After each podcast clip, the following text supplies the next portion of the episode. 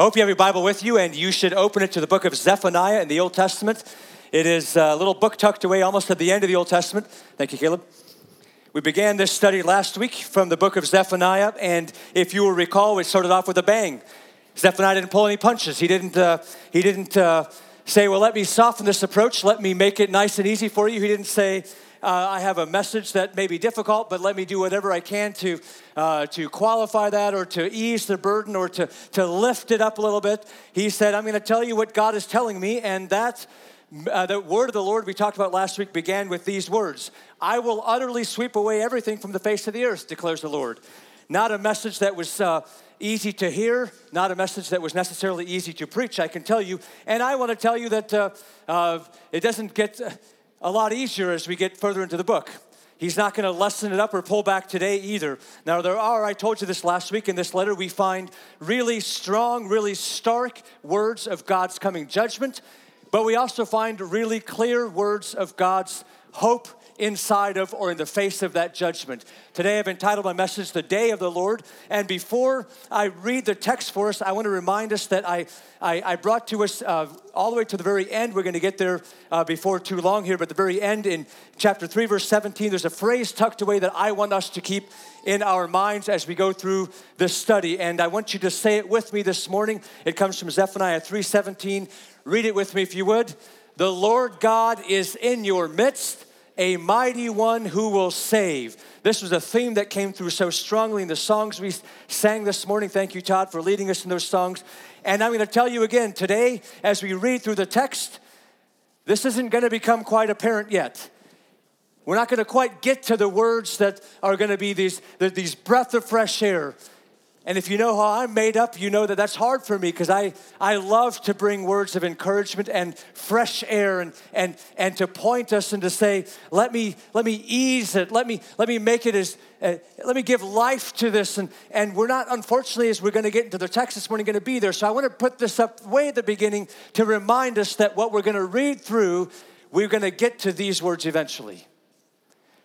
And I want us to know that even in the midst of heaviness, even in the midst of pressure, even in the midst of feeling like this is feeling like a ton of bricks being hauled, like poured down on top of me, that we know that God is still here in our midst and God is mighty to save. I dare say that we don't understand the beauty, the, the, the breathtaking unbelievably good news of the beauty of the death of Jesus Christ and his subsequent resurrection and what it means and offers us. We don't understand that fully until we understand the weight of what we are being saved from. If you wanted to put all the things I just said into a much shorter sentence, I don't think we truly understand the good news and how good it is until we understand the bad news.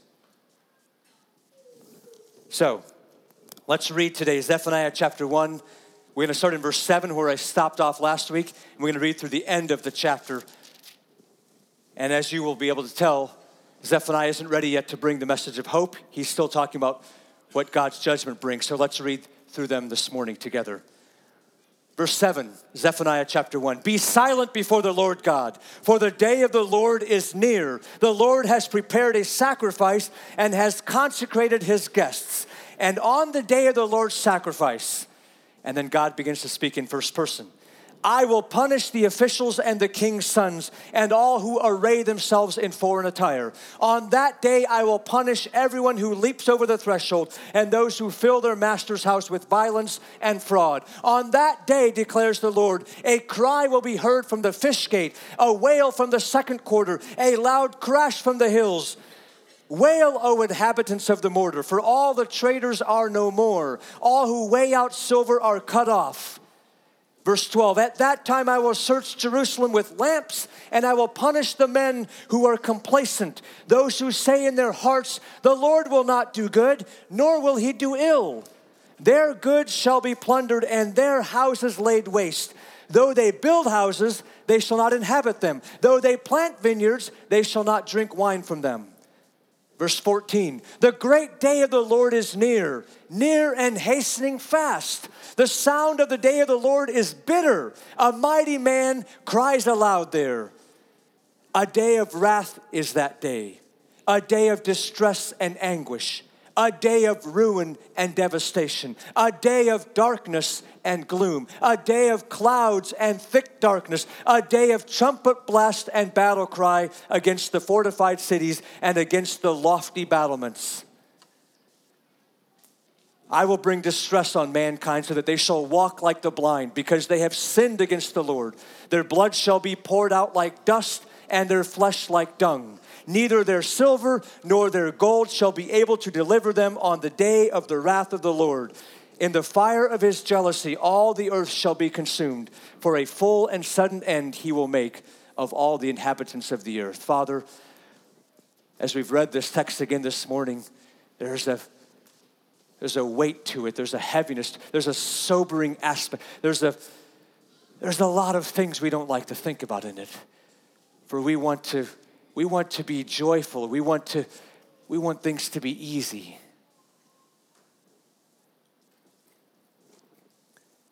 But as on every Sunday morning when we read from your word, we invite you, God, to open your word to us and to teach us and instruct us. For it is your holy, inspired word. It is useful for us, it is useful for correction, for reproof, it's useful for insight and wisdom, it's useful for training in righteousness, it's useful for making us, as the people of God, equipped, ready for every good work. Would you instruct us this morning? I pray in Jesus' name. Amen.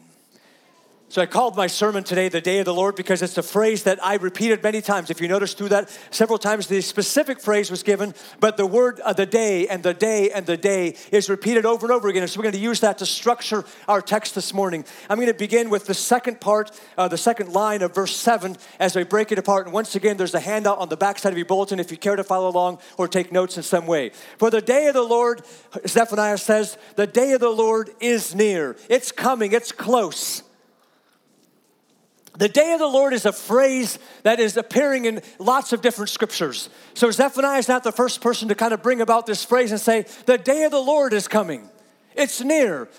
Several of the minor prophets talk about it, some of the major prophets talk about it, and in some other places in scripture it's referred to as well. The day of the Lord is near, and it reminds us that God, though the Bible speaks in general terms about God's holiness and God's God's judgment upon sin. The Bible also speaks of the specific day that's coming. It speaks of it as if there's a suddenness to it, right? That there's a specific time appointed and there's a specific day that's coming. And when that day comes, there's a finality that's there. There's, there's a moment as time goes on, as, as all the hours and seconds and years and centuries as they go by, there's a day that comes, and that day brings something very specific that God will finally and conclusively and utterly deal with sin against him. As we read in here, it doesn't take a whole lot of, of exegesis, it doesn't take a whole lot of, of brilliant insight, it doesn't take a whole lot of deep study. As you read here, you understand that that day brings some very bad things for sinful humanity, right? Now, as with all texts, especially when it's this long, there's not a way, there's no way we can deal with every single nuance, every single thing that's in here. So I'm gonna have to pick a few things that I think we need to know about it this morning. But I want us to see again that just like all kinds of things in God's word, there are layers upon layers when we, God uses phrases and when God speaks to us and when God instructs us. There's things that we can, in our position, look back and say, when Zephaniah is talking about the day of the Lord, for example, he is giving some really accurate descriptions of what's going to happen in the, excuse me, not too far down the road for them. When Nebuchadnezzar comes into Jerusalem, this is around 586 BC, and he destroys Jerusalem. And a lot of the things that Zephaniah says actually took place. For example, Jewish historians are pretty clear in the fact that Nebuchadnezzar entered through the gate in the wall of Jerusalem called the Fish Gate. Did you notice that in this, in this, uh, uh, in chapter one here, I think it's in verse uh, 10 here, it says, A cry will be heard from the fish gate. The day that Nebuchadnezzar finally breached the wall of Jerusalem after putting it under siege, he entered, according to Jewish historians, through the fish gate. So Zephaniah was speaking pretty plainly. But you also see evidence as again looking back for us, but way down the road for these people, that the similar kind of destruction happened in the year 70 AD. So 600 years down the road, 600 plus years down the road, in 70 AD, when the general Titus came in and destroyed Jerusalem completely. Absolutely, utterly destroyed it. For example, again, Jewish historians record that the, the slaughter went on all day long, and in the evening they were going through town with lights with like candles and lights, and they were pulling people from the sewers where they were hiding so that they could kill them. And we read things like when Zephaniah says, At that time I will search Jerusalem with lamps, and I will punish men. You see, there's layers, right? You see, when God says the day of the Lord is coming, and He is referring to a specific day, we see a fulfillment, and then we see another fulfillment, and then we see another, we see all kinds of fulfillment. We actually know when John saw his revelation of the end times, we read some very similar language. For example, let me just read to you from Revelation chapter 6 as he's seeing these seals opened. And as the seals open, all kinds of, of God's anger and all kinds of God's wrath being poured out against sinful people is happening. And in Revelation chapter 6, we read this. It says, When he opened, John seeing this with as, as God is revealing to him, when he opened the sixth seal, I looked and behold, there was a great earthquake. And the sun became black as sackcloth. The full moon became like blood, and the stars of the sky fell to the earth as the fig tree shed its winter fruit when it was shaken by a gale. The sky vanished like a scroll that is being rolled up. Has this taken place already? I mean, I don't think, as far as I'm concerned, I don't think history has recorded a time when the sky vanished like a scroll that's being rolled up. So there's a fulfillment coming yet, right? The day of the Lord happened, and it happened again, and it's going to happen again. Then the kings of the earth, and the great ones, and the generals, and the rich, and the powerful, and everyone, slave and free, by the way, you can see some of this language in Zephaniah, right? He begins with officials and kings' sons. He talks about the servants and their masters. He talks about the, the merchants. He talks about the people who are hiding their houses. He talks about on the day of the Lord, a mighty man crying aloud. He talks about all these things. Let me just come back to my, in, in Revelation chapter 6 here. The kings of the earth, all those, uh, and here's what they're going to do they're going to they hid themselves in the caves and among the rocks of the mountains, calling to the mountains and the rocks, Fall on us and hide us from the face of him who is seated on the throne and from the wrath of the Lamb. And then look what they say For the great day of their wrath has come, and who can stand? Oops, am I going ahead too far? I must have hit it twice. For the great day of wrath has come, and who can stand? Now, you know, and that's a rhetorical question, right? Do you know what a rhetorical question is, right? It's one that the answer is self evident. And you know that's a rhetorical question, right? Who's going to stand against the wrath of God? Who's going to stand in front of the wrath of God? No one, no one will. None of us. Again, the text in Zephaniah makes it clear. It doesn't matter what your station of life is, whether you're the top or you're the bottom or anywhere in between. When the day of the Lord comes and the wrath is, is poured out upon humankind for their sinfulness, for their allegiance that has been not given or has been mixed or has been turned away from. We talked about that last week. And again, I could, would tell you, you can walk through the text today and you can find, well, these are things that are talking about allegiance. Why is it mentioned that the officials and the king's sons who array themselves in foreign attire? Right? That's an allegiance issue. Those who leap over the threshold of the, of, of the doorway, that's an allegiance issue most likely referring to some idol worship there. The merchants, if you look at the word there, they're actually, it actually indicates that those are, are um, oh, the word just went out of my head. I was going to say, uh, not Canaanites. It's referring to a group of people. It, depending what translation you're reading, you may actually, you may actually be able to, to pull that out for me. But those merchants, those traders, those are referring to foreign people. So there's allegiance issues. Every one of these things is talking about allegiance issues. And when God's wrath begins to be poured out against those whose allegiance is not in the correct place, no one will stand against it. Now, there's one phrase I want to pull out from this first text before we move on, and it's this because I think if you remember last week, if you remember last week, I gave you sort of three categories of people those who totally don't give their allegiance to God at all. And on the other side of things were those who gave their allegiance to God but turned away.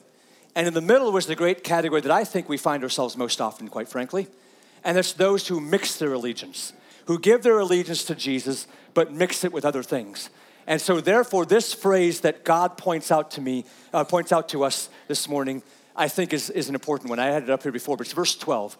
God says, I'm going to punish those men who are complacent, those people who say in their hearts, and look at what they say.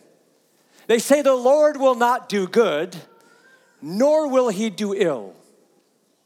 Spend some time rolling that phrase through your head and what is meant by that phrase. What kind of attitude do the people have who say, ah, God doesn't do good, he also doesn't do bad? What are they essentially saying about God? They're saying God doesn't concern himself with the affairs of men, right? They're saying God is, I mean, they may believe in God, but he's certainly not a God who's involved in stuff that's going on in our lives. He doesn't bring good things, he doesn't bring bad things. Things just happen. I appeal to the rule of nature. I appeal to just how things work out, or perhaps to fate, or to chance, or to luck, or to some other things. It's just how things go. In today's age, you might say, I appeal to the process of evolution. It's just how things develop. Things change over time, and how they do, how it happens is how it happens. God doesn't bring good things, He doesn't bring bad things. And God says, I'm going to punish those who are complacent, who find themselves in that place. I'm telling you, if we reduce God to a God who's not involved in our day to day things, then he's no different than a, some idol we're setting on the shelf somewhere that's lifeless.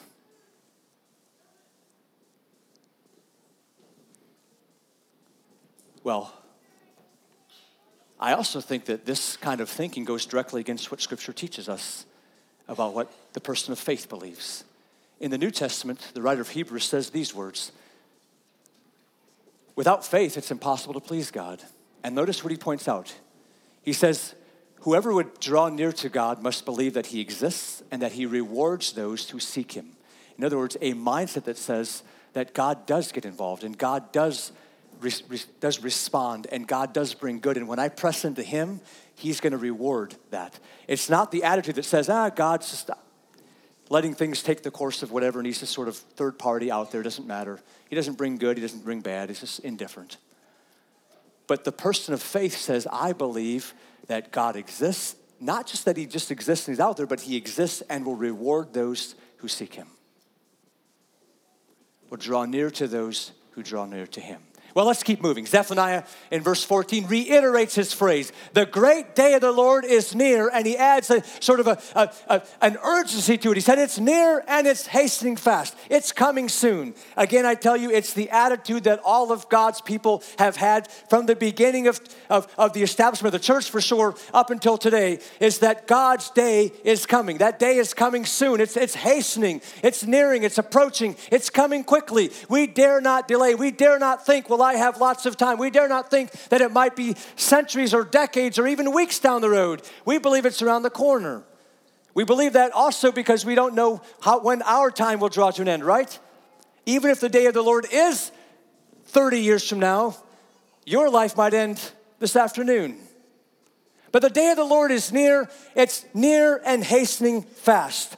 And then he lists some things about that day. He takes another angle. He says, Okay, I've told you what God's word is. I've told you what God says, about who he's going to punish, and give some, some categories. And then he says, Let me just describe that day for you. And if you would want to, and it's not very joyful or very fun, but if you would want to let your eyes travel through that list again, it's found in verses 14 and 15 and 16 of our text today. Look at the words that are being used to describe that day. It's a day of wrath, a day of distress and anguish, a day of ruin and devastation, a day of darkness and gloom, a day of clouds and thick darkness, a day of battle. Everything you think is fortified and can withstand will come crumbling down. I didn't jot down the reference, so I'm not sure which one it is. It's one of the other minor prophets that speaks of the day of the Lord. And he says something like this You say that you look forward to the day of the Lord. as if it will be a good thing.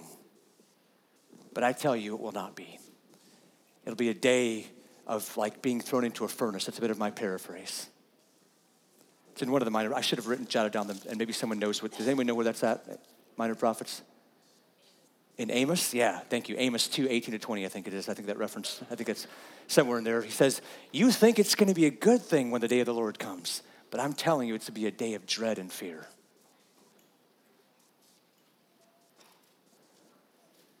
Listen, you've probably heard me say those, these kind of things here in front of you, and I, I don't back away from it, but we long for and hasten the day of Christ's return, for we want to be with him. But we have to balance that with a sure carefulness that says, when Christ returns, it brings some other things. And if we are not ready for that day, or if people we love are not ready for that day, that's not going to be a good day. That's not going to be a good day. These words, I don't think very many of us are saying, I can't wait for a day like that to come, right? A day of devastation and ruin and wrath and distress and darkness and gloom, a day where we'll be walking around like blind men, even though it's light outside?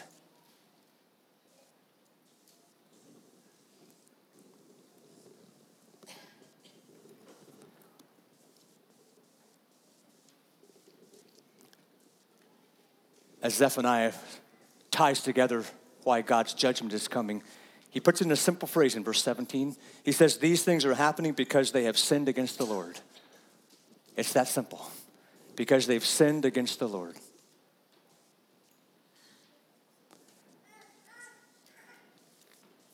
Isn't God's grace so amazing? It really is. And I don't want to downplay that for a second because God's grace is one of the most incredible gifts that we, I, don't, again, I don't think we understand how amazing it is until we understand these kind of things.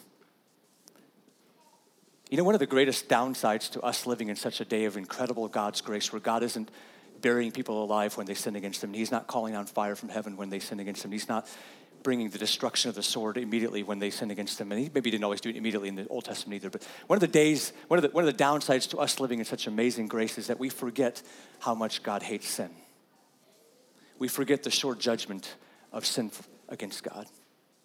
We forget how holy God is and how unholy we can be.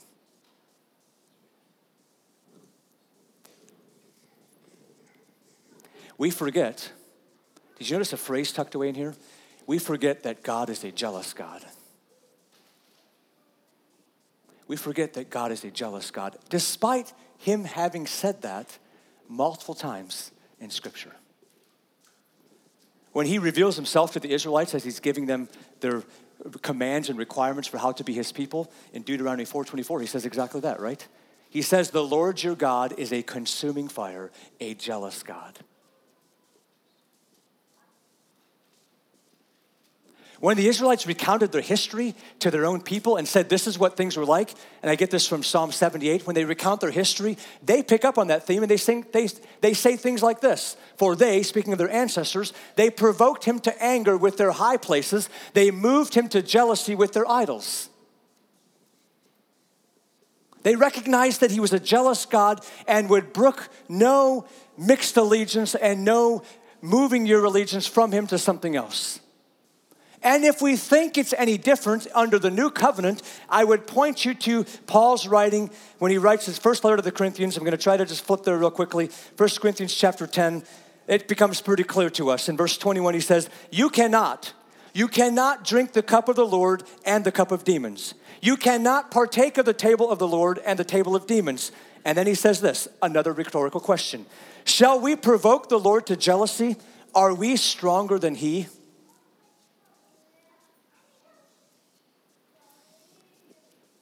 God is still a jealous God. I propose to us that God's jealousy burns even hotter or more clearly since Jesus, not less. Because if the great length he went to, if he was willing to spill such precious blood as the blood of his own perfect, sinless son, and we would spurn that, I believe his jealousy will be even of a higher degree. How can you, as the writer of Hebrews says, neglect so great a salvation?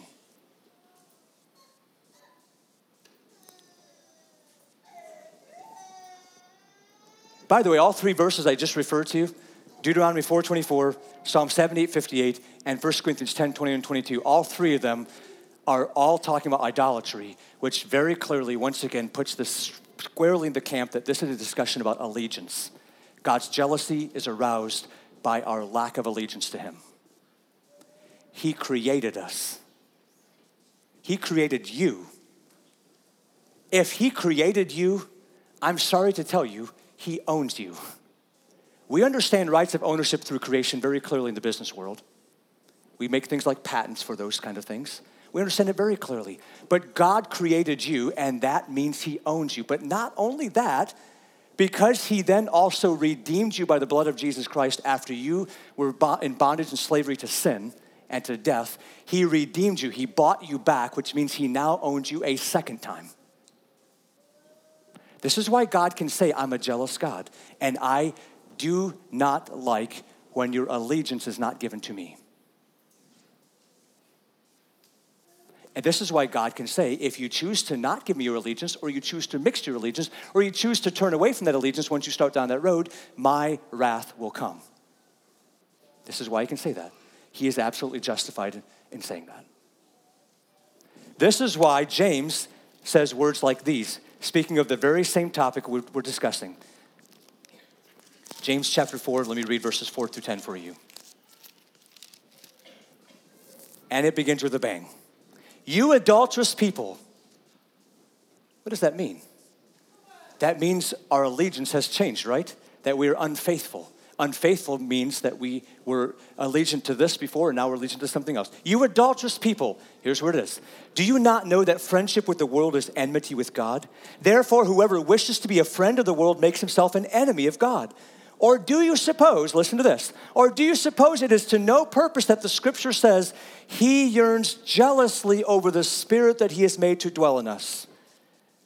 But he gives more grace. Therefore, it says, God opposes the proud but gives grace to the humble. Submit yourselves, therefore, to God. Resist the devil, and he will flee from you. Draw near to God, and he will draw near to you. Cleanse your hands, you sinners, and purify your hearts, you double minded. Be wretched, and mourn, and weep.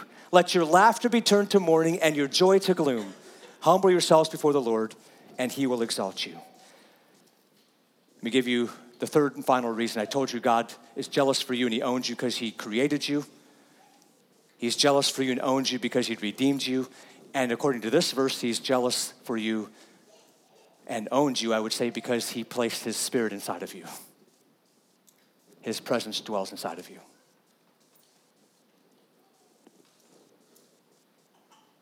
One more thought that I want to bring to you, lest we, in our, I think it pertains to us in our wealthy American context.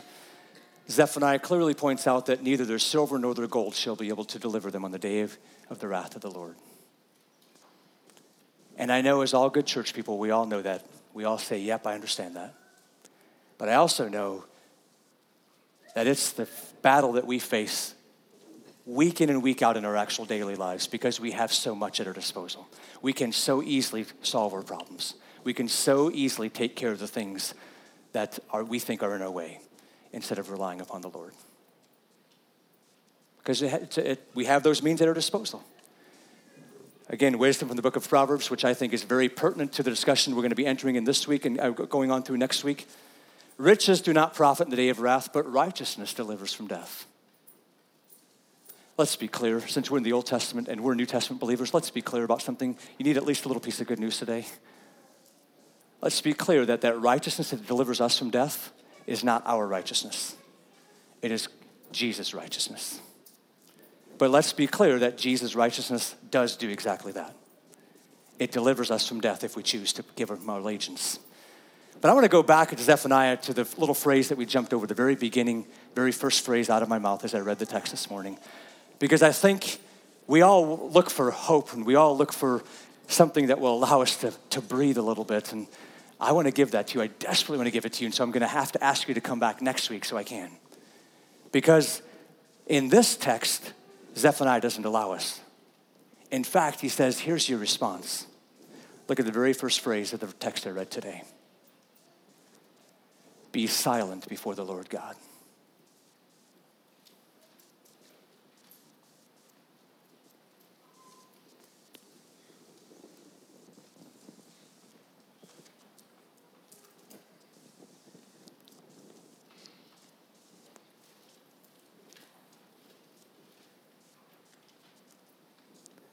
Do you ever notice how silence does stuff to us? Like it makes us start to squirm, right?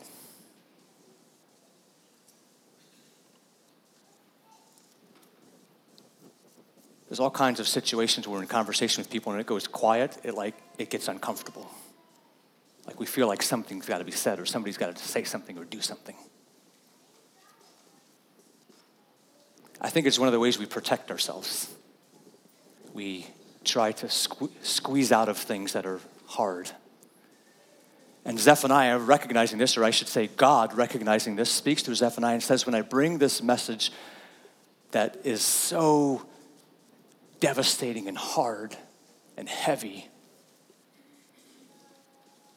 before I tell you the good news, I want you just to sit there and be quiet before God. In similar ways, when Habakkuk was questioning what God was doing, God says the same thing. He says, But the Lord is in his holy temple. Let all the earth keep silence before him.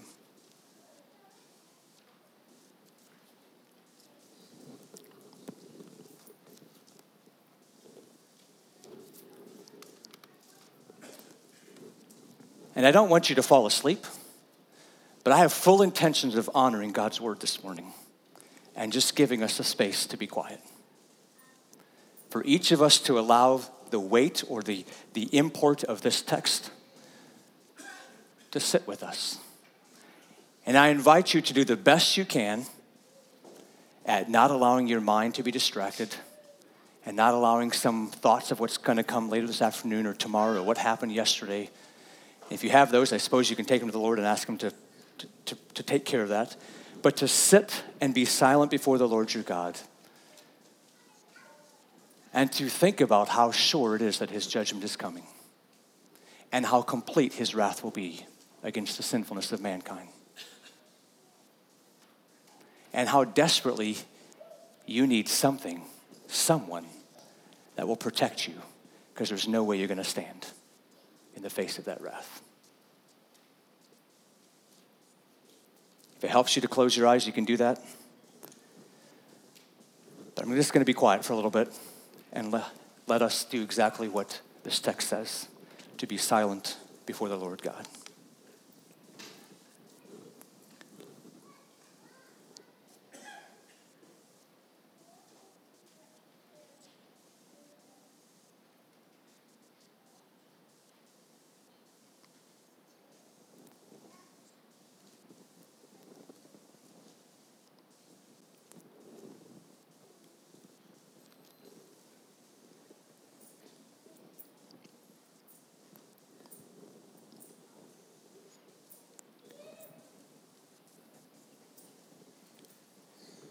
This is now the second letter that I'm writing to you, beloved.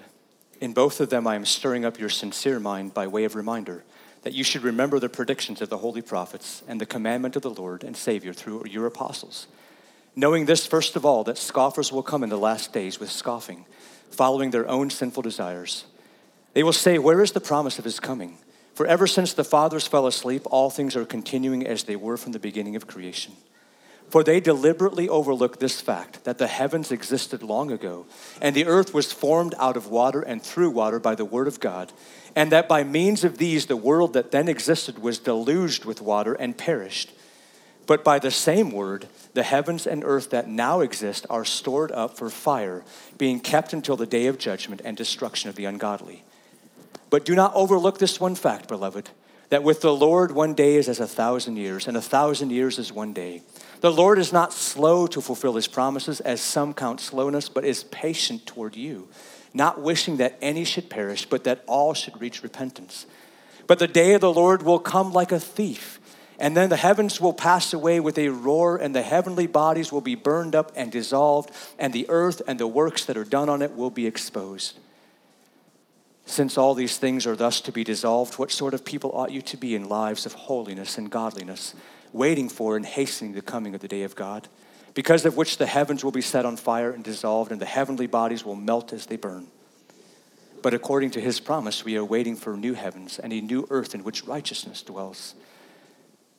Therefore, beloved, since you are waiting for these, be diligent to be found by him without spot or blemish and at peace. And count the patience of our Lord as salvation, just as our beloved brother Paul also wrote to you according to the wisdom given him, as he does in all his letters when he speaks in them of these matters. There are some things in them that are hard to understand, which the ignorant and unstable twist to their own destruction, as they do the other scriptures. You, therefore, beloved, knowing this beforehand, Take care that you are not carried away with the air of lawless people and lose your own stability, but grow in the grace and knowledge of our Lord and Savior Jesus Christ. To him be the glory both now and to the day of eternity. Amen. Lord, thank you for your word this morning, and thank you that you have prepared it and preserved it through the years and given it to us. Thank you for the reminders. Thank you for the grace in which we stand that we are able to know ahead of time before that great day comes, we are able to know that this day is coming.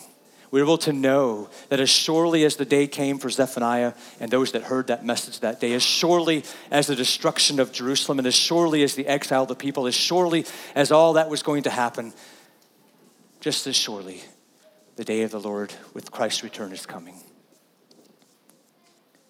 Thank you that we, in your grace, are aware of that ahead of time and can make measures to be prepared for that. And I thank you for the word that is still coming from the book of Zephaniah, words that bring hope.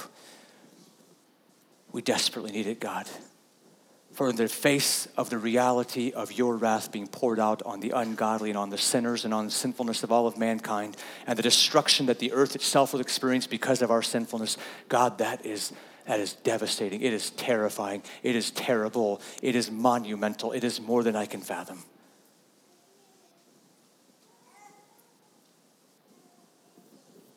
I thank you. I thank you for words that make it obvious to me that I need help, that we need help. We turn to you, God we turn to you and ask you, what then should we do? How then can we be found pure and spotless? How can we be ready for this day? How can we be in a place where we have taken advantage of your grace and your slowness, as Peter put it, and find repentance and find healing and find rest and find forgiveness and find salvation and find eternal life? Thank you. As always, God, I pray that your Holy Spirit would take the words of the message this morning and do what, it, what He always knows how to do in each of our hearts. You know the station we are in, you know the thoughts we're having, you know the places we are, you know the pride we may carry, you know the humility we may carry, you know the, the, the, the victories we may have in our past, and, and, and just this past week, you know the failures we may have in the past, just this past week. I pray that you would take your word, Father through the Holy Spirit and impress upon us what is needful of us to help us to walk right before you. I thank you for this group of believers that's gathered here this morning and able to sit and receive such a difficult and, and hard word. And pray that you would sustain us by the power of your word, the power of your Holy Spirit, that you'd help us to endure you'd help us to look to you, to not be, not be brought to a place of discouragement. I pray so clearly, so strongly in the, in the name of Jesus Christ this morning, God, that this would not be a foothold for the enemy to come and bring discouragement and help us and make us, cause us to say we give up and we, we're just like helpless, we're hopeless, but that it would turn us to you, that it would, it would drive us to Jesus Christ, it would drive us to the strong tower and we would, we would run to you and say, God, God, you got to help me. You got to save me. I want to hide myself. You're the only answer we have. Thank you.